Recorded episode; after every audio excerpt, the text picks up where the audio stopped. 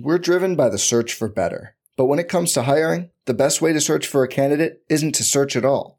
Don't search, match with Indeed.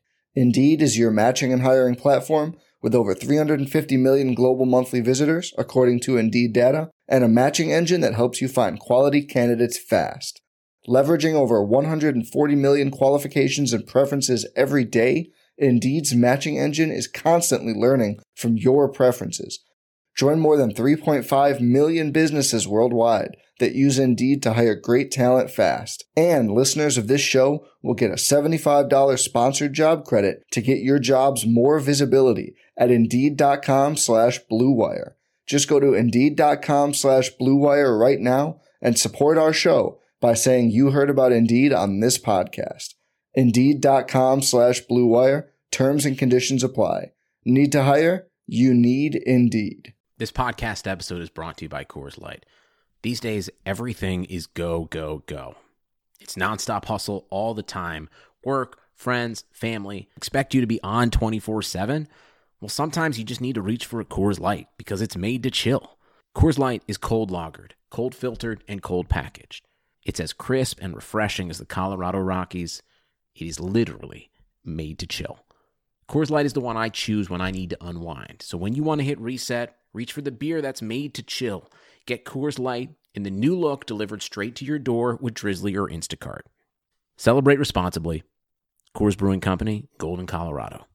Hey, Chargers fans, this is the Guilty as Charged podcast where we discuss all things related to the Los Angeles Chargers. We are available on all podcast platforms, including Apple, Spotify, and Google. If you like the show, please leave us a rating or review. We do really appreciate the positive feedback. Make sure and follow us on social media, including our Patreon account, where as little as $1 gains you access to cool things like jersey giveaways and film breakdowns. Thanks for tuning in and enjoy the show.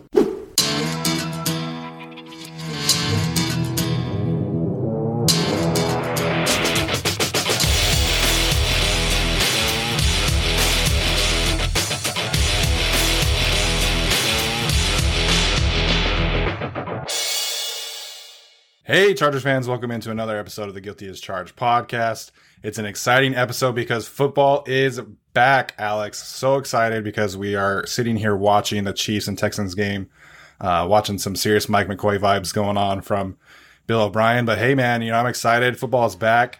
Uh, how are you doing today, Alex? Yeah, uh, it's good. Uh, football's back, and Clyde Edwards-Helaire is going to kill us for the next 10 years and uh, Bill O'Brien is still Bill O'Brien. So that's how you know the NFL is back. The NFL is officially back. I did. Uh, so we're recording this right at the end of the fourth quarter. The Texans did just score to make it 31 20. So there's two minutes left. Maybe that'll make it interesting. We'll, I'll keep an eye on that. But uh, as it stands, Clyde Edwards-Helaire has 20 carries for 119 yards and one touchdown, which is just over six yards a carry. So that is uh he's looked really f- great you know and it helps that he only ever runs against six or seven man boxes. He's never going to face like an eight man box or anything like that. Um and he just looks he looks really really good. Yeah no i mean i i thought he was a great pick for the chiefs when he was uh, drafted. And um, he seems like kind of an Andy Reid back, uh, and uh, I think he's going to get the chance to show it behind that uh, offensive line, and he's obviously got Mahomes throwing him the ball and receptions too. Um, it's gonna be a nightmare. yeah, it is. You know, I, am generally anti taking a running back in the first round, but if it's like really your only weak link, then I'm all for it. And that's really what it was for them. You know, running back was clearly like the only need on offense that really would have made them basically unguardable, and that is um, what it looks like. And we talked a, a few weeks ago about them adding Kelechi Osemele. He's looked really good. He looks uh, much more spry.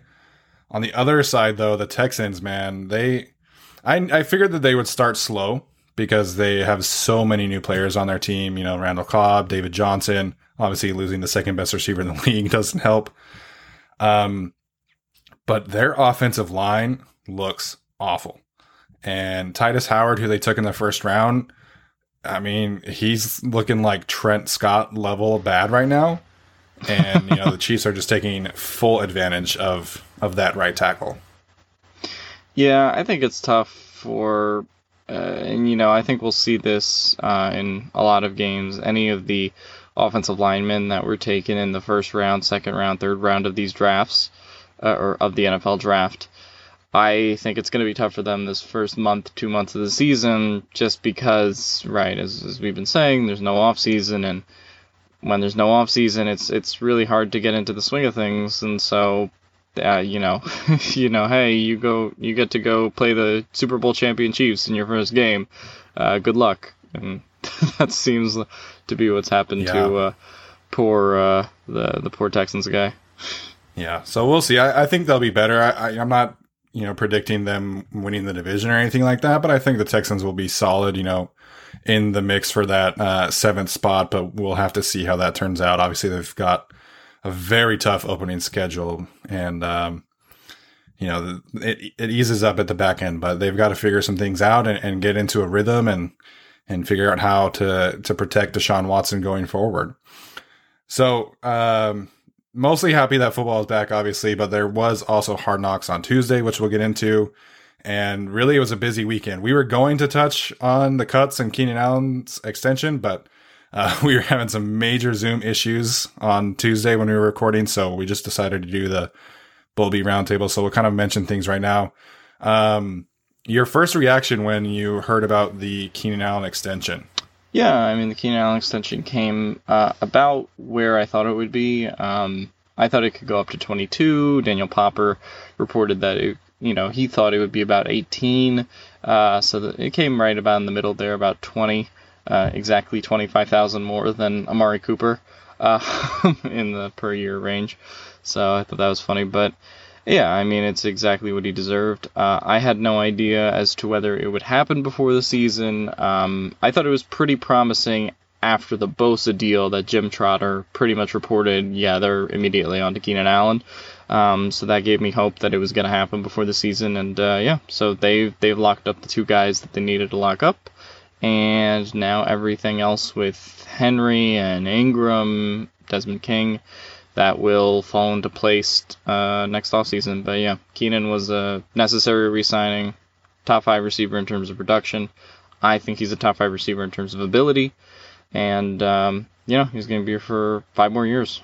Yeah, and I thought it was fitting that on the same day that uh, he was getting the extension, Tyrod Taylor called him a quarterback's best friend, which is true because you know he's always open. He's that security type. He's that security blanket type of player, and uh, he's going to be very crucial in the growth of Justin Herbert in the next few years as well, and uh, definitely going to be a key piece moving forward.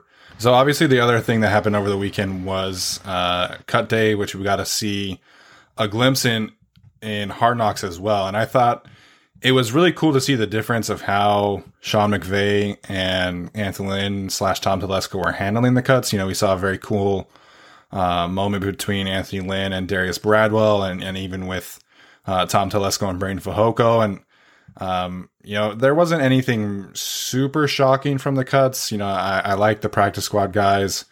Uh, but did you have any other initial thoughts on uh, the cuts that the team made from last weekend? Yeah, I mean, the, biggest takeaway from the cuts was that they weren't taking a fullback. Um, you know, we were talking about the fullback battle right. kind of the whole off season. And then they decided, so they cut Bobby Holly on Friday, and then we were like, oh, so Gabe Nabers won. And then Gabe Nabers didn't win because he's on the practice squad. Uh, so, you know, not going with a fullback is interesting. I, the more I thought about it, I think it kind of made sense though, because um, they have guys that are able to block, and Derek Watt wasn't necessarily like a kind of prototypical fullback. He was more used on special teams, uh, used for some blocking, but he wasn't like every down uh, fullback uh, kind of player. So I think that they wanted more of that style. And the other thing with the fullbacks was just it's hard to really show what you have in terms of live in-game blocking when you don't have a chance to live in-game block uh, with without the preseason. Right. So I think that's uh, a big reason that Holly nor Nabers uh, really stuck out uh, in terms of being the guy uh, at fullback.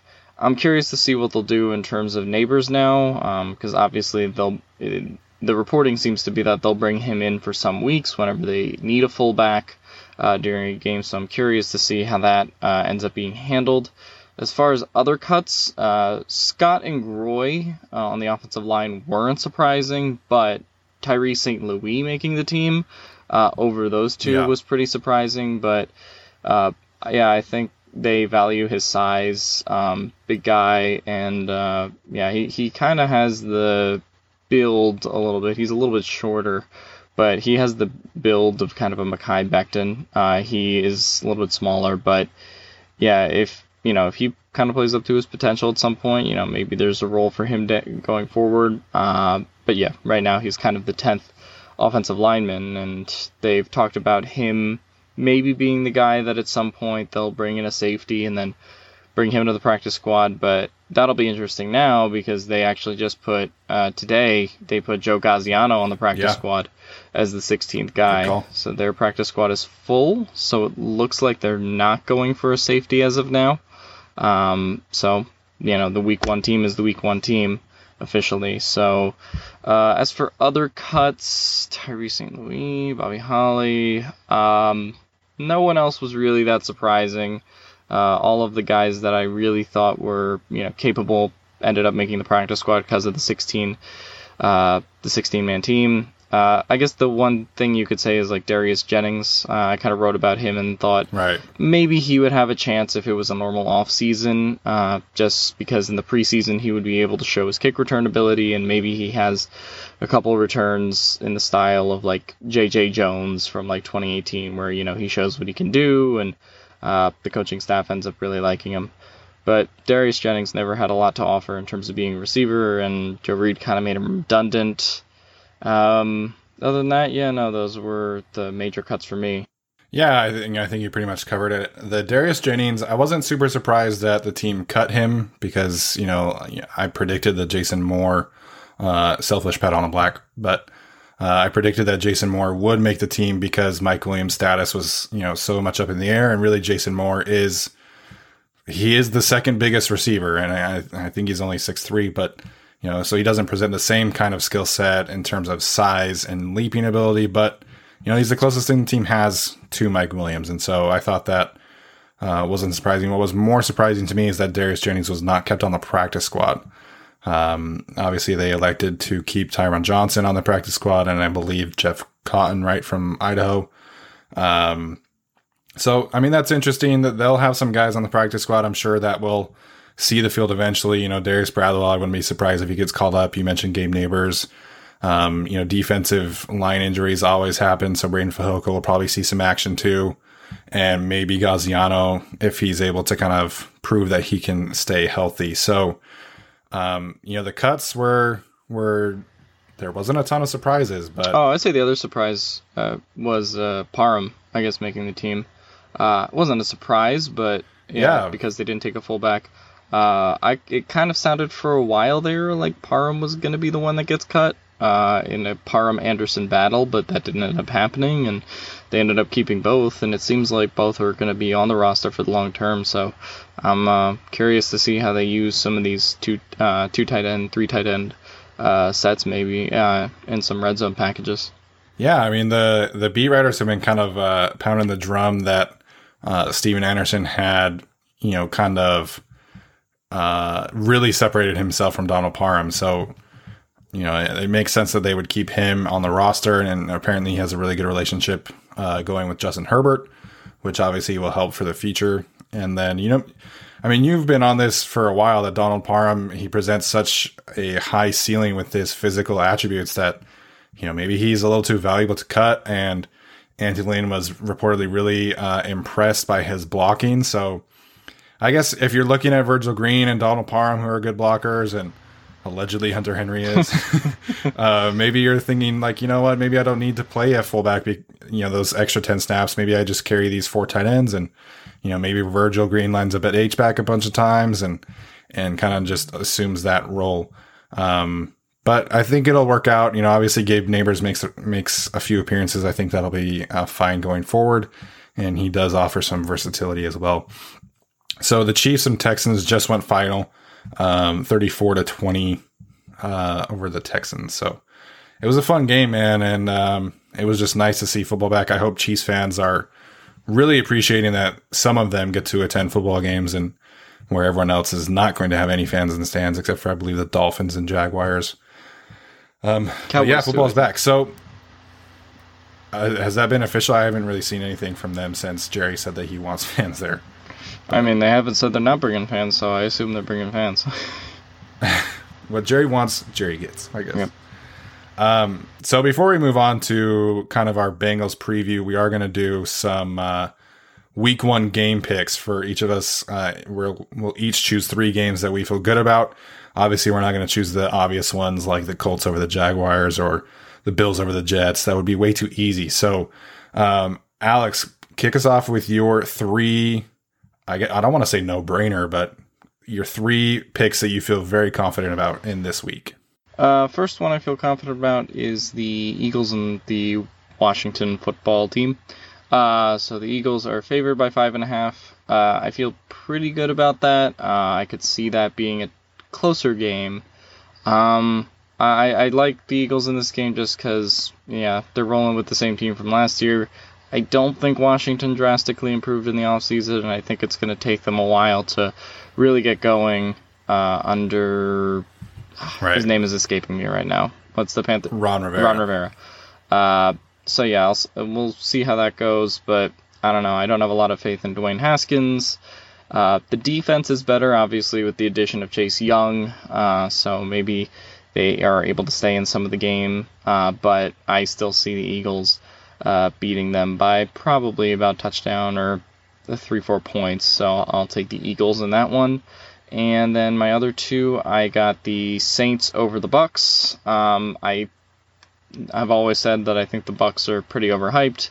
Uh, I believe the game is in New Orleans, uh, and so that's a bit tougher for the Bucks uh, yeah, on the road, even though is. it's kind of a no fan situation. But um, yeah, so I think you have the Saints defense is going to come out kind of roaring. Uh, obviously, they added Malcolm Jenkins, Zack Baun. Um, I think that's going to be a nice unit, and I just don't think there's much that the Bucks secondary can do to stop the Saints uh, at this point, at least. And then my last game will be, uh, shit. What the fuck was my last game? God damn it! I knew I was gonna forget um, one. Uh, Packers and Vikings. Oh, okay. Was the other one you said? and the last game that I'm going to pick is the Packers and the Vikings. Uh, the Vikings are favored by two and a half, but I'm actually going to go with the upset uh, on the road. I think the Packers take the game. Um, you know, I, I do think the Vikings had some good additions. Obviously, they traded for Yannick Ngakoue. Uh, so, you know, he'll obviously be gunning for Rodgers, and we'll see how that goes. But I, uh, I like the Packers to pull the upset here, and the Vikings have struggled with the Packers in pretty recent years. Uh, so I, I like the Packers in this game uh, just because of Rodgers, and uh, their defense with the two Smiths obviously is uh, uh, much improved from what it was a couple years ago, even though they still haven't, you know, drafted a receiver for Aaron Rodgers. So but I'll go. So yeah, I'll go uh, the Saints, the Eagles, and the Packers in Week One. Solid. I- am surprised that Packers and Vikings line hasn't moved at all. Uh, because Danielle Hunter is likely not to play, and Ngakoue just got there. So, um, you know, if you're a betting man, I think betting on the Packers is a is a pretty safe bet this week. Um, which of your teams? Obviously, you know, we're not betting experts or anything like that, but uh, which of your picks do you feel most comfortable about the teams covering the spread? Uh, so you got Eagles by 5.5, um, Packers would be 2.5, and then the Saints would be 3.5.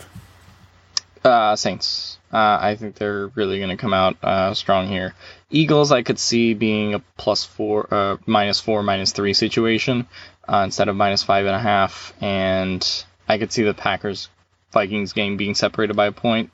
Uh, I don't see the Saints uh, Tampa game being close though. I, yeah, I would agree with that as well. I, I think it's going to be very interesting to see how the Buccaneers uh, are really able to distribute targets. Obviously, Mike Evans is is a little banged up right now, so maybe there's a chance that he doesn't play. But I think people are really overvaluing what, uh, first of all, what Rob Rob Gronkowski is going to do for this offense. I don't think he's going to be super involved, like everybody is saying. I think OJ Howard is kind of the tight end one there. Um, but we'll see. So for the three games that I'm going to pick, uh, the first one is going to be the Seahawks and Falcons. Um, currently, the Seahawks are favored by 2.5. The game is in Atlanta. Um, I just don't think that the Falcons have the defense to really contain Chris Carson and, and Russell Wilson and Tyler Lockett and DK Metcalf. Uh, I think the Seahawks are going to, if I'm picking a team that's covering, I, I, think the Seahawks would, you know, kind of win by, you know, six to 10 points. I think, you know, Russell uh, hopefully gets to cook a little bit more. Uh, and the Seahawks should be able to win that game. Um, I was thinking about the Packers and Vikings. Obviously, you took that one. The next one I want to do is the Bears and the Lions. Um, the Lions I are favored by three, um, but I'm actually going to take the Bears because weirdly, Mitch Trubisky is like the best quarterback ever whenever he faces the Lions. Uh, every other team against every other team, he kind of sucks, but against the Lions, he's kind of great. Uh, and the Lions' running game really is is in flux right now with uh, signing of Adrian Peterson, Kerryon Johnson, and D'Andre Swift's a little banged up, and Kenny Golladay is a little banged up. So uh, give me the Bears in that matchup as well. And then the last one, I'm going to uh, take the Rams over the Cowboys. The Cowboys are favored by three, um, but I think the Cowboys are going to kind of get off to a slow start with these new weapons with CeeDee Lamb, Blake Jarwin, um, and I think Jalen Ramsey is basically going to take Amari Cooper out of the game. And uh, I think the Rams are going to get a little bit of a home field advantage in the new stadium, put up some points. You know, Jared Goff is going to have a decent day, and and uh, Sean McVay is going to dial up a good game plan to kind of p- push them over the edge over the Cowboys. No love for the AFC. Uh, we went all NFC picks. Did we really? I didn't yeah. even notice that. well, I think some of the AFC picks are some of the AFC picks are rough because you have you know, like the Browns and Ravens, that's a boring one. The Dolphins and Patriots, that's a boring pick. Jets and Bills is a boring pick. Um, I guess really the most interesting AFC pick outside of the Chargers and Bengals, which we'll obviously talk about later, um, would be the Titans and Broncos. I think with the loss of Von Miller, you know, which we'll get into a little bit after this, but you know, I think the Broncos defense is going to really struggle this year. You know, obviously Von Miller, Derek Wolfe is gone, Chris Harris is gone um, they're kind of in a transition mode on defense, and their offense is is totally young. So I could see the Titans winning that game uh, up in Denver as well. So I I think it is unfortunate, but I think there are going to be more injuries this year, at least at the start of the season, because you know these teams had no preseason. There was no there wasn't a ton of hitting in, in, in training camp. Obviously, you know, I think hitting is kind of overrated, but at some point you got to have some some really physical practices to get ready for the NFL season. And unfortunately, Von Miller uh, dislocated a tendon in his ankle, but just just sounds so painful. Um, I guess there is there is some speculation going around that if the Broncos are in contention for the playoffs, that maybe he could be back. Um, I'd be surprised if he played at all this year, though uh, which just sucks because Von Miller. I know that he's you know a division rival, but Von Miller has been really a, a, one of my favorite players in the league ever since he got drafted. He's just been a class act, and and he is super good at what he does, and he's an elite player, which uh, obviously obviously will hurt the Broncos uh, going forward. Yeah, no, it's a terrible injury for him. Uh, wish him a speedy recovery. Uh, I hope I, I honestly, you know, this is an injury that if he's really out several months, you know, we're talking. I think it's going to be closer to four or five than the three month recovery that's mentioned. I, I don't think they're going to bother yeah. bringing him back this year.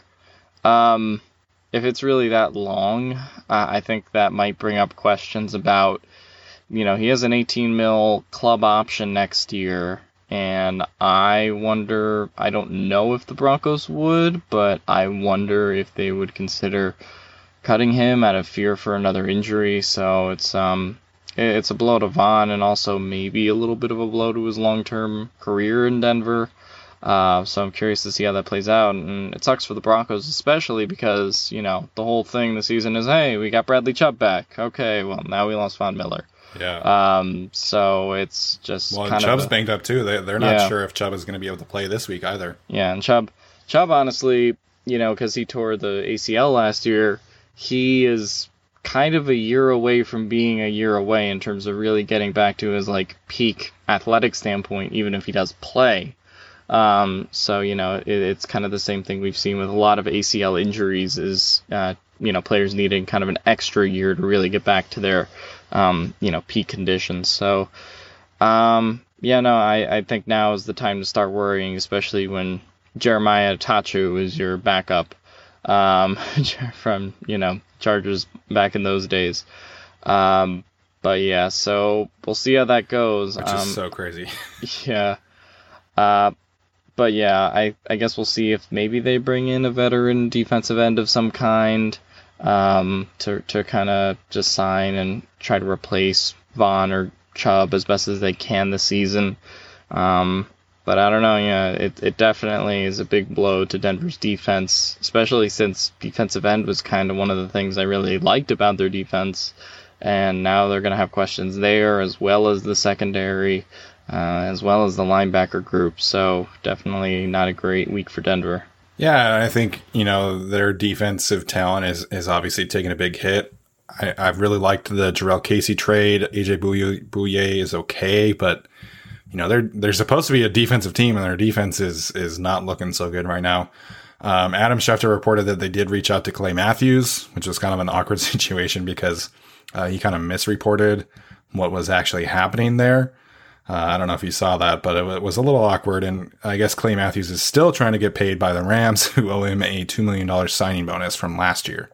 So uh, we'll see what the what, what they do. I figure, you know, they're obviously not going to get someone by this week, but maybe after this week, they'll be able to get in some tryouts and things like that um, going forward. But so what does this do for you in terms of the Broncos and their season outlook? Are you taking one win away from their from your prediction about them, two wins. Like, how do you see the Broncos uh, panning out this year without Von Miller? I think I had them at nine and seven, eight and eight, uh, could be ten and six. Kind of a similar, you know, array of outcomes to the Chargers uh, before the Von Miller injury. But honestly, I think Von Miller is honestly a bigger loss to the Broncos than even say Derwin James to the Chargers. Uh, just because yeah. defensive end is one of the places that they were set and now they're not set there because you know Bradley Chubb is still dealing with the knee uh, from last year. He'll play you know at some point, but you know they don't want to rush him back on the field and get injured again. And you know now you're going to be starting uh, you know kind of a either a veteran DE that's you know kind of old or Jerry Attaochu. So that's not a great spot for them. And outside of defensive end, I always thought they had a lot of question marks. Their linebacker group is okay. It's not the best, and you know their starting corner is going to be someone who didn't even play last year in, in Bryce Callahan, and AJ Bouye kind of dropped off last year a little bit. So there's just a lot of questions I think on the defensive side of the ball, and that's not something you want to have when you know you still have a young quarterback that you want to support with the defense um, in Drew Lock. So I, would put them honestly now at like seven and nine, eight and eight, uh, instead of the other kind of nine and seven, ten and six territory. Yeah, I, I would agree with that. I think their their season, and like we've said multiple times, is going to hinge on what Drew Lock and this offense can do. Um, that being said, you know, losing Von Miller, that's that's huge, and I do agree with you. I think that's that's more impactful to the Broncos than losing Derwin is for the Chargers because the Chargers have other really good options in the secondary. Obviously, Casey Hayward, Chris Chris Harris. Uh, I'm all in on Nasir Adderley, and obviously Desmond King is a former All Pro. So they have some options back there. Whereas losing Von Miller, you don't really have much. Um, but I guess we'll see ultimately what their offense is capable of. But then again, you know, Courtland Sutton also is uh, banged up, so uh, maybe I should have picked the Titans as one of my games because uh, I think that is is pretty safe bet. uh, so that being said, let's get into this uh, Bengals preview, man. And, I, and I'm so excited that this game is coming up. And we'll start with the injury reports, uh, both for the Chargers and for the Bengals. Um, it's not looking like Mike Pouncey is going to play. Uh, we finally have a, uh, a distinction on what his injury is. Apparently, he's battling a hip injury um, which I don't understand what the point was of holding this information from everybody because all we knew previously up until today is that it was not related to his neck injury from last year, which obviously ended his season. Um, but he has not practiced for weeks now, according to Jeff Miller. Uh, I would be surprised if he plays. So uh, it is likely that Dan Feeney starts at center and Forrest Lamp starts at left guard. Um, what do you make of Mike Pouncey, the Mike Pouncey situation, and uh, Feeney and Lamp getting the starts in his place? Um, the well, it's good that it's not a neck, but it's also not good that it's a hip. Um, because the hip injury is kind of what ended his career in Miami, uh, and why they moved on from him there. Um, so that's not a good thing. Uh, I guess we'll see if he's able to get into some action this first month, or if they determine at some point that this is something they need to have surgery for. It doesn't sound like they're talking about that, uh, talking about it like that right now. Um, I guess we'll see what happens. Maybe they're just trying to kind of ease him back into it, but uh, it's it's certainly a loss. Uh, I think they are a little bit better prepared than they were last year. Obviously, losing Pouncey four games in last year in midseason, I think is a you know a bigger deal. But this is obviously happening before the first game of the week. But Feeney does have experience playing center there. Um, you know, personally, I think you and I both agree that we wish they would try squat uh, Quessenberry uh, there at center, and then you know Yes. put uh, keep Feeney Yes. in his natural position at left guard. Uh, but that doesn't seem to be what they're doing. So the good thing is we'll get more Forrest Lamp reps, um, you know, and see kind of what he is. So I think that's actually a, a good thing, even though, you know, uh, his talent is there. So you know, if if he gets more reps, maybe he can play himself back in a left guard. Uh, so that would be a very promising thing to see for 2020. I, I did not have hope for that, so maybe that's kind of the upside, uh, glass half full approach to this Pouncey injury. Um, certainly not an overall good thing, but I think they can handle it better. Um, you know, especially since they've probably been preparing, as you've said, uh, for a couple weeks at this at least, because uh, yeah, Jeff Miller reported he hasn't report uh, played uh, practiced in a couple weeks. So I'm sure they probably told Feeney and Lamp and all those guys, um, you know, what could happen. So I'm sure they've been uh, preparing for this moment a little bit. So yeah, no, I definitely think we'll see. Uh, we'll see how Feeney and Lamp do, but I'm more confident in them than I was, say, last year, for example. Yeah, I, you know, I'm fine with Dan Feeney at center. Um, he basically played two games there last year, um, and he only gave up four pressures, which I know it's like not a huge sample size, so uh, I'm okay with it. I, you know, I'm like you mentioned, Forrest Lamp getting more reps. You know, if he can't do it this year, then you know when's he going to do it? So I guess at least that will provide some long term clarity there. Um, I think we'll probably see Ryan Groy activated from the practice squad because if Mike Pouncey is unavailable, that means that Scott Quessenberry would be the only uh, backup interior offensive lineman unless unless Tyree St. Louis is an interior instead of a tackle. But right now he's listed as a tackle, so um, I expect that Groy would be activated. Um, obviously, the other big charger that's on the injury report is Mike Williams. He's been limited in practice the last two days. Um, some of the beat reporters posted some videos of him running routes and and working with uh, with some working in the individual drills. Um, I mean, it looked okay to me. I'm not super confident that he plays in this game, especially considering that the team has the Chiefs coming into town next week. Um, if I had to put a number on it, I would I would put maybe like 50 50 chance that he plays. Uh, what do you think about Mike Williams' uh, particular case? I'm a little bit more bullish on it. I think there's probably like 70 30 he plays. Um, I think that's a good number for it. Um, you know, so he's been sitting for about three weeks now since the injury happened Yeah. in training camp. By the- I want to say it's been that long, Because right? he was injured. He was injured. Yeah, he was injured on a Saturday, I think. So by the time the game hits, it will be three weeks. Right. Um, and it was predicted originally to be about a two to four week injury. Uh, I know Popper was one of the ones that said they could keep him out for the first month of the season. But if he's doing limited practice now, uh, I think that lends itself to the idea that it's probably a shorter term injury.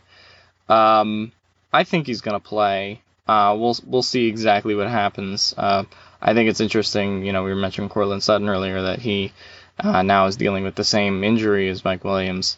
Um, but yeah, so we'll see what happens. Uh, I think they're good enough against the Cincinnati secondary to do it without him. Um, but certainly it's much, much, much better to have him than not. Um, but yes, yeah, so I, I think he's going to play based on the fact he's already doing limited uh, stuff in practice. If he's upgraded to full on the injury report, I think he's pretty much good to go. Yeah. And obviously, Friday is the most important day for uh, injury reports. Um, the surprise, I guess, uh, Bryan Bulaga was added today as a limited participant as a hamstring injury. Um, obviously, if Bulaga were to miss this game, that would not be a great start. Uh, you know, having uh, two of your likely five starting linemen not have the not play in the first game is definitely less than ideal. Um, but I think uh, you know, I'm fairly confident that he's going to play. Um, this just seems more of like a uh, we're just being careful. Maybe he's kind of a little tight type thing. Um, Virgil Green, good news there. Uh, he's been a full participant for the last two practices. Last week he was not practicing, so uh, him being a full participant is a good sign. Um, obviously, we'll wait for some clarity tomorrow on Mike Williams. Um, really, that's the only one I would expect to be a true game time decision. I don't think Mike Pouncey is going to play. Um, you know, obviously, I, I hate speculating about injuries, but do you think, you know, it being a hip injury uh, is why the team has been so vague about it? You know, you mentioned that it being the reason that the Dolphins moved on from him. Do you think that there should be some concern about him missing an extended amount of time here? Um, y- yeah, I think there should be some concern. Not like, you know, alarm yet, but uh, there definitely should be some level of concern with it just because it's an injury he's had before. I don't know if it's the same hip, it might be a different one. Um, but, you know, it, it's the same injury he had in Miami that ultimately led to the decision not to re sign him. So I, I I wouldn't be surprised if maybe it was because it was specifically a hip that they decided maybe he and uh, you know Lynn or whoever decided to keep it out of the media as long as they could, um, just to maybe decrease the impact a little bit. But yeah, it's it's not a good thing that it's a hip. If it was like as we were talking about with Bulaga, something like a hamstring or you know groin tightness, whatever. Um, I, I th- would be much more confident with it, but a hip specifically uh, does concern me. Yeah, so I, I, guess you know for the foreseeable future, you know, plan to have Mike Pouncey as a uh, injury report constant, um, which is just unfortunate because he's been uh, in 2018 he was very good and very healthy, and then last year obviously he had the neck injury, so uh, just unfortunate for one of the uh, veteran leaders on the team. So uh, that being said, let's get to the Bengals injury report. I think the biggest two names on the injury report have been AJ Green and Geno Atkins. Um, AJ Green says he is 100% ready to go uh, and feels much better than in years past. He said that his uh, ankle and hamstring are back to 100%, that he feels like his old self. Um, I never really had any doubt that AJ Green was going to miss this game. You know, I, th- I think last year was really like a phantom injury. I don't know what was going on. Uh, it seemed very similar to what was happening with Nasir Adderley, where it was like, okay, he's week to week, he's week to week, and then it was like, all right, he's done for the year. So uh, just a little confusing, but I, I expected him to play this year. Um, obviously, the Bengals have a very good wide receiver group with uh, him and Tyler Boyd, and T. Higgins and John Ross. Um, what do you think about AJ Green's chances? Well, not chances. I, I guess uh, his perspective outlook against the Chargers on Sunday. Uh, I think he has a chance to do pretty well. Uh, I think Casey Hayward is a tough matchup on him. Um, it, it's really going to depend, I think, on how much time Joe Burrow has, which we'll get to a little bit later, um, and what their connection is so far. But I, th- I think he has a chance to play pretty well. Um, it's it's gonna be you know a little tough against that secondary, but I certainly think you know uh, in terms of talent when he's healthy, uh, I think that he is a top five in terms of talent. Um, so you know it's just about staying healthy, but uh, you know I think he can definitely burn Casey a couple times, or you know uh, if he's covered by Chris Harris or Desmond King on a certain route, uh, I certainly think that you know he can uh, make the best of it. Uh, the it's it's kind of the other receivers that actually scare me a little bit more than Green because Hayward I think will be fine with AJ Green generally speaking. It's um, right. Higgins and you know uh, you know what are the matchups in terms of Higgins and Boyd? Is Davis covering Boyd? Is Harris covering Boyd? You know, so I'm curious to see what those other matchups look like more than AJ Green. I think uh, Hayward will be relatively fine with him, but I'm curious to see how the Chargers kind of deploy the other corners when it comes to uh, Higgins, Boyd, and, and John Ross. Yeah, that's that's the thing that I feel like is going to determine how well the Bengals offense, uh, or not the Bengals offense, more the Bengals receiving corps does, because you know Michael Davis can stick with John Ross. You know he he does have that four three three speed. Um, but the things that Michael Davis does not do well, which is cover, you know, shifty slot guys in space, that's Tyler Boyd, right? And then he doesn't do well in jump ball scenarios, and that is T. Higgins, at least who I think he'll he'll what he'll be in the start of his career. So, uh, you know, I could see, you know, that not working in the Chargers' favor, but uh, obviously Chris Harris could definitely shadow Tyler Boyd as well, which I think would be the smart play because you know, Tyler Boyd is, is a much better player than T. Higgins or John Ross at this point uh, in their careers. So I mentioned the Geno Atkins one. Um, he has not missed a game since 2013. I expect him to play as of uh, recording this on Thursday night. Um, he has not practiced for the last two days, so you know there there is some concern from what I've I've been reading, um, specifically from Sports Illustrated um, I guess he didn't participate in a simulated game last week. Um, he, this guy says initially it felt like the Bengals were just trying to keep the 32 year old fresh for the regular season, but the fact that he wasn't even a limited participant in Thursday practice is concerning.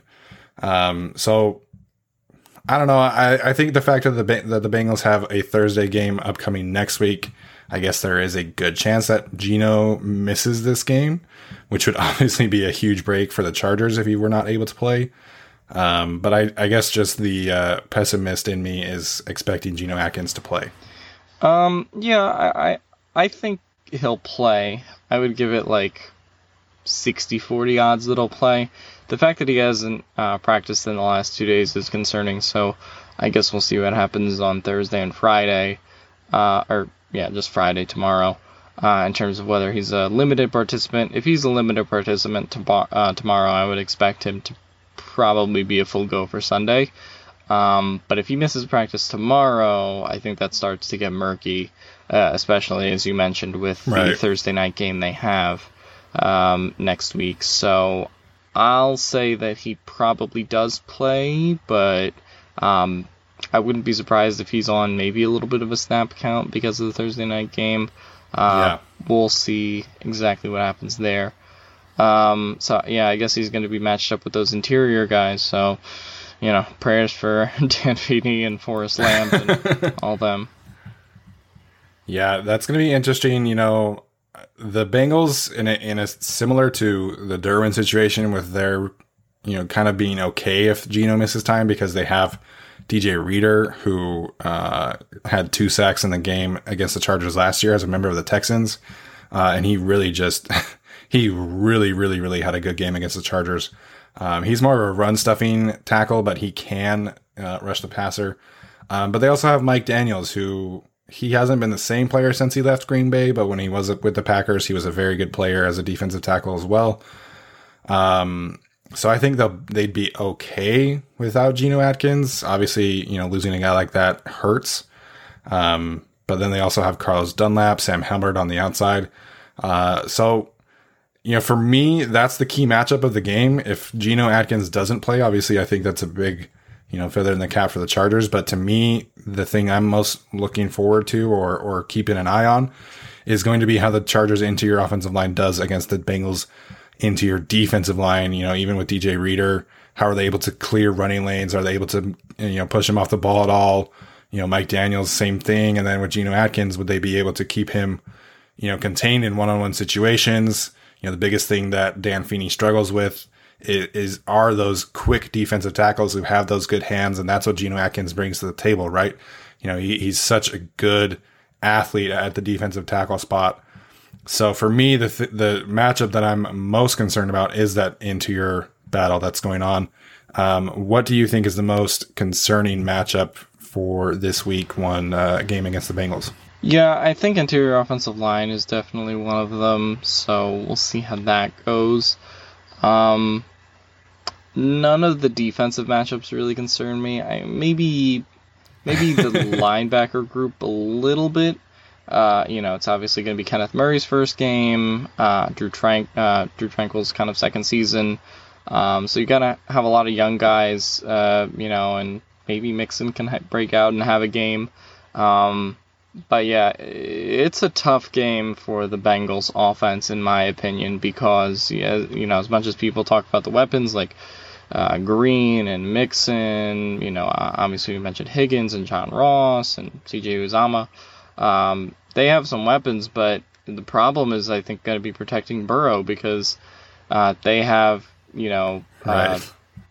uh, uh, Jonah Williams, who was their first round pick last year, hasn't played a game in the NFL uh, and now he has to play, play against Joey Bosa, right? Uh, and then on the other side, they have what I believe is the Bengals equivalent of Trent Scott in Bobby Hart, and Bobby Hart has to uh, you know go against Melvin Ingram. And you look at the interior of their offensive line, and it's Xavier Su'a-Filo and Trey Hopkins, and that's you know kind of a great matchup for Linval Joseph in there. Um, so you know, I think the concern has to be just keeping Burrow upright. I mean, I, am not seeing how they really. The Chargers' offensive line obviously is a problem if Pouncey's going to be out, but I look at the Bengals' offensive line and I honestly just looking at them, uh, both of the matchups, I I kind of think the Bengals' offensive line is like in a five to ten times worse position than the Chargers' offensive line is. yeah. Yeah, and obviously, you know, from the interior, if if Justin Jones is as good as the Chargers have been saying all offseason, and you have Linval Joseph and Jerry Tillery moving around, and if he can, you know, take a step forward, that could be a a long day for the Bengals, which it would be fantastic to see this defense just come out and have a great performance against um, obviously the number one overall pick, which I was surprised that they didn't take hardly any. I don't think they took a single offensive lineman this year um, because they went Tee Higgins and then they took the linebackers back to back uh, Logan Wilson and Akeem Davis Gaither. I'd have to look at the end of their draft, but I'm always surprised that like when you draft a quarterback in the first round that you don't take also an offensive lineman at some point, especially if you're a team like the Bengals who don't really have anyone. You know, at least the Chargers have made some offseason additions with uh, Bryan Bulaga, Trai Turner, and uh, Storm Norton as well. So uh, let's do this. Over or under the Chargers defense getting 4.5 sacks? Uh, over under four. Are we saying? Over under four point five because I feel like they could get to four. Okay. Uh, I'll go. I'll go slightly under. I'll say they get four sacks. Um, okay. But I think yeah, I, I think it's a you know as I just said, is a tough game for Burrow. Uh, I think it's going to be a tough game for their backfield just because these offensive line matchups are just hideous on paper versus what they have to go against with the Chargers defensive line. Yeah. Yeah, I, am I'm imagining a lot of dump offs to Joe Mixon and Giovani Bernard. And, you know, Giovani Bernard has been uh, apparently rocking a killer mustache, which I didn't know he had in him. So How old is Giovani Bernard now? He's got to be at least like 35. If you look at the picture with him and his mustache, he looks 35, but uh, I think he's like in his mid 20s. Um, but he definitely looks mm. 35 now. With he's just got the you know the the classic you know porn star mustache going on. I think Gio Bernard's been there since the Chargers played the Bengals in that playoff game, like what seven years ago. I think he was the running back then. He's been there. He's been there a while. Yeah. Let me, let me look at this up right now. Been there a while. So he was born in 1991. He was drafted in 2013. Yeah, so he was there. So he's the, 28. Yeah, so when they played that uh, playoff game there in Cincinnati that the Chargers won, he was he was on that team. I remember that. So he would have been a he would have been a rookie, right? Yeah, I think so. Same with uh, Keenan. Keenan was a rookie that year. Yeah. Melvin Ingram's second year. yeah, man, that seems like a long time ago. Um, but is there any other matchups on this in this game that you think are either concerning or or you know obviously you mentioned the interior defensive line, but is there anything else about this Bengals team that is kind Um, of yeah, there, giving you there's pause. some kind of interesting ones to talk about. Uh, I, I guess it's going to be with the interior of the offensive line, uh, just how much the Chargers run the ball. Uh, so I guess we'll see how much that happens with Ekeler and Jackson, Kelley. Um, I'm curious to see if they can obviously open uh, running lanes, as you said. So I think that'll be interesting to see uh, if they want to run it up the middle, if they want to run left and right, uh, or have kind of like a, a lot of emphasis on the screen game, like they did with Rivers and getting Ekeler open uh, for passes and stuff. Um, other than that, um, yeah, I guess the secondary is an interesting matchup. Uh, the Bengals don't have a really good secondary, but they have okay guys. Um, but I don't think it's going to be enough to take Keenan Allen and Hunter Henry, um, and you know Mike Williams if he does play.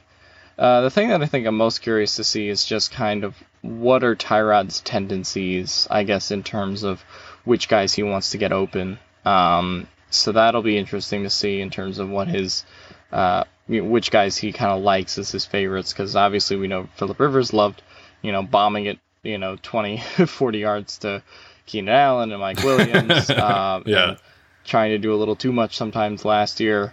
Uh, obviously, he loved the screen game with uh, Austin Ekeler, so uh, I'm curious to see if maybe Tyrod is a little bit more reliant on, say, someone like Hunter Henry. Um, maybe he'll go look his way a little bit. Maybe you get to see a little bit of Donald Parham, Stephen Anderson. Um, but yeah, so I, I think you'll definitely see Keenan involved a lot, but I'm curious to see what other uh, Chargers receivers, running backs, tight ends uh, really get uh, a lot of Tyrod's attention. Yeah, man, I'm just so excited because you know we have really no idea what this offense is going to be like. I think Shane Steichen has been really like underplaying how different it is, and then you hear Hunter Henry's like, "Oh man, it's super different. Like everything's different." Obviously, having Tyrod Taylor, and um, I think this offense is going to hopefully come out and be really creative, and hopefully we'll see some uh, quarterback run plays that we haven't really seen before. Um, and you know, like you mentioned, you know, who's going to be I think it's safe to assume that Keenan Allen's going to be his number one.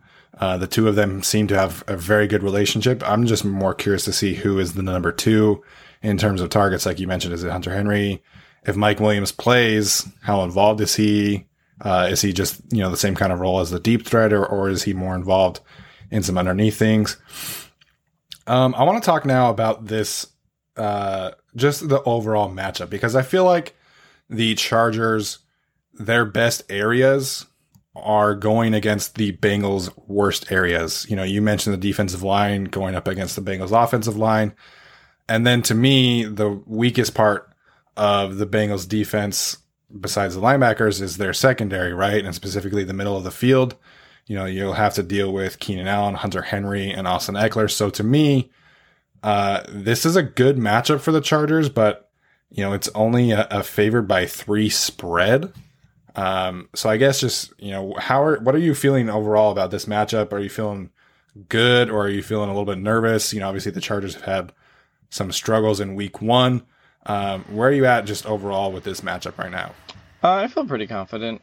Um, I also feel like minus three is a good line to have it at, though, uh, just because obviously they're on the road. And, you know, the other thing I think you have to consider is obviously, you know, Joe Burrow's first game, uh, and also, you know, could he go off? And also all the uncertainty with the shortened off season, COVID, all of that stuff, I think is kind of baked into that a little bit uh, to some degree with the minus three, minus three and a half line. Um, so yeah, I think they'll. I I think they'll cover. I, I think my if we want to get into final score predictions now, um, yeah, I had the Chargers 24 uh, to 20 over the Bengals. Uh, I think it's a closer game than some people think, but um, yeah, I still think they are able to get the job done. Uh, I just don't see the Bengals being able to score a lot in this game. 20 is honestly a lot. Maybe I should go down to 17. Um, but I'll take 24-20. It's it's just I think going to be tough for Joe Burrow. I don't think we're going to get uh, a tw- the 2018 Patrick Mahomes coming out party. Uh, you know that really uh, doom the Chargers in that game. I, I think it's going to be much, uh, much more kind of mm, steady rise for Joe Burrow this year in terms of you know getting his, uh, getting to know his teammates, getting to know the coaching staff, getting to know the system. Uh, I think it'll take a little bit longer for him, and obviously this uh, this 2020 Bengals team is not the 2018 Chiefs. I don't think I need to say that. Uh, you know, I don't think that needs to be said. But uh, yeah, so I, I, have the Chargers winning this one by probably four points. So yeah, I'll go 24 to 20 uh, in Cincinnati. Yeah, I definitely agree with you that um, this is going to be more of a steady climb for Joe Burrow. I think. Um, I think he could have a special year. I'm not sure if I would bank on him you know, breaking Baker Mayfield's touchdown record, but I think he could get close.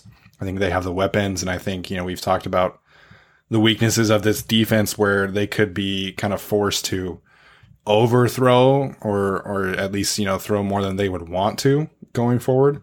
Um, but so the Vegas line right now for the over under in, in terms of total points is 44. Um, obviously, if you have it at 24 to 17, that would be under. I have it under as well. Um, my initial thought was to go uh, 23 to 20 for the Chargers. If Geno Atkins doesn't play, I think I would probably take that up to like 27 17. Um, so, you know, I think the difference in Geno Atkins is really important to how I feel about this game. You know, I'm, I do think the Chargers can win. You know, mentioned the week one struggles. Obviously, last year they won in overtime against the Colts. Um, I'm not like crazy worried about the individual matchup. I think it's just like the pessimistic uh, week one Chargers fan in me, but I think the Chargers should be able to handle handle their business in Cincinnati, and um, I'm comfortable predicting a 23 to 20 win. Or in case Geno Atkins doesn't play, you know, like a 27, 28 to 17 kind of outcome as well. Right. Uh, no, I think that's totally reasonable. Um, yeah, and as for the over under 44, I think that's about right. Um, you know, our, we were talking to Jason Reed, who thinks for kind of a couple of reasons this could be uh, a low scoring game. And, you know, you obviously have a rookie quarterback, you have a new quarterback in Tyrod Taylor, uh, both teams sort of still learning their offenses. Uh, no preseason, and I think that does add up into a bit of a lower scoring affair. Yeah, absolutely. And I think it, it's, you know, I'm, I'm, looking right now just over at uh, FanDuel right now, and just like with the overall lines and stuff like that. It, it's crazy to me how accurate Vegas can be because they had the over under for the Chiefs and Texans game at 53, and it was 34 to 20. So at, fi- mm-hmm. at 54 total right. points, which is just crazy to me. They did, they had the spread at uh, minus 9.5 for the Chiefs, but uh, they're really, uh, really accurate with over unders in terms of total points. And so I think this is going to be a lower scoring game. You know, I mentioned maybe the Chargers could get up to 27, maybe 30. Like I would, if, if Geno's not playing, maybe they could get up to 30, but I, you know, I'm expecting more of a, more of a defensive battle than, than I think people are giving this game credit for. Right. So uh, I think that'll do it for me. You have any other thoughts about this uh, this game, and uh, you know any other thoughts about the overall uh, season, maybe? Hashtag fuck Ohio. That's all I gotta say. Let's go. It's gonna be in the soundbite tomorrow. I like it. um, but yeah, man, I'm just I'm so excited that football's back. You know, I think this summer has been so long and everything going on in in our country right now has just been so much negativity. So having football, having at least some football back, you know, obviously I wish the Pac-12 were playing right now as well as you know with the rest of the country. But you know, NFL season is here. Um, it's you know gone off mostly without a hitch in terms of the COVID protocols and things like that. The Chargers have done a great job in particular. Uh, I'm just excited for football to be back. I'm excited for you know Tyrod Taylor era, or at least the one year that we'll have him. Um, maybe that's the last thing we talk about here is you know how many games we expect Tyrod to play. I'm I think unless he gets hurt, he's playing all 16, hopefully 17 or 18. Um, what are you expecting out of games played for Tyrod this year? Yeah, I think Tyrod plays uh, about 16 as well. Uh, the only situations I see Herbert getting in are the ones that Fernando mentioned when we interviewed him last week, which are, yeah, towards the end of the season, Chargers have a playoff spot clinched, right? Um, then maybe they throw out Herbert there week 17, or right, Chargers are just you know failing and they're four and eight, three and nine, right? That's the situation where I think Anthony Lynn might go, okay, you know, let's throw Herbert in there. Um, I'd be curious to see what it was. Obviously, as also Fernando mentioned, if you know Herbert had gotten the full off season, but you know it is what it is, and um, I I think the Chargers are going to be in contention. I think Tyrod's going to manage turnovers pretty well, so you know at that point, I, I just don't see how Herbert gets in if this team is, uh, you know, at least uh, at or above 500, really. Yeah, I think it would take, to me, the best kind of situation that the Chargers could put Justin Herbert into is, you know, you get the bye week and then that week 11 game. Uh, you know, get, you get two weeks as being the starter. I think that really is the best case mm. scenario for Herbert in terms of getting in, in in the second half of the season. But it, you know, it, it, would take the Chargers being you know two and seven, three and six type of situation, and I just don't see that happening for the Chargers to be like, oh, okay, well, let's make a change, let's get Herbert in there. Right. Um, so I just think you know Anthony Lynn has historically stuck by his guys, and Tyrod Taylor is his guy of all guys. Like this season is, all about Tyrod Taylor and and their relationship. So I think you know Tyrod's going to play until you know injury or you know potential disaster or men- you mentioned the the playoff scenario, which I don't think they'll have a playoff uh, playoff berth locked up. So yeah, I'm expecting a full season of Tyrod. Um, Speaking of Tyrod Taylor, Tyler Shoon did have a wonderful breakdown up on Patreon about why he in particular believes in Tyrod. He's obviously been kind of the captain of the ship in terms of the Tyrod. I don't want to say hype train because Tyler's also very realistic. Like he's not expecting a 4,000 yard season out of Tyrod, but he's been obviously very excited about him. And Alex also has a breakdown up on Joe Burrow and how he compares to Andy Dalton. And then I did a breakdown on Geno Atkins and Carlos Dunlap up on our Patreon account. So we're going to continue doing those breakdowns for each opponent. Um, obviously, we'll, we'll, occasionally break down some Chargers film as well. Um, make sure you are participating in that Patreon account. We always love uh, getting likes and comments on our videos and things like that. Um, Alex, any other thoughts before we wrap up today? Uh, no, not much. Hashtag fuck a while. there we go, one more time. All right, guys, that'll do it for this show. Thanks for tuning in. Make sure and leave us a rating and review, and we'll see you next time. See you. Everybody in your crew identifies as either Big Mac Burger, McNuggets, or McCrispy Sandwich, but you're the filet fish Sandwich all day. That crispy fish, that savory tartar sauce, that melty cheese, that pillowy bun. Yeah, you get it every time. And if you love the Filet-O-Fish, right now you can catch two of the classics you love for just $6. Limited time only. Price and participation may vary. Cannot be combined with any other offer. Single item at regular price. Ba da ba ba ba.